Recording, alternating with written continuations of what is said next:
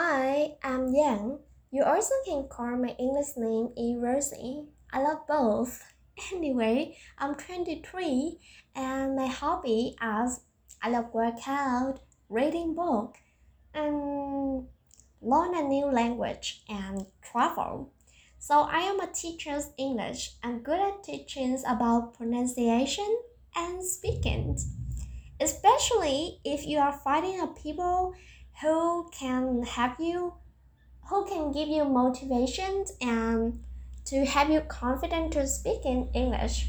That's me. Thank you for your listening.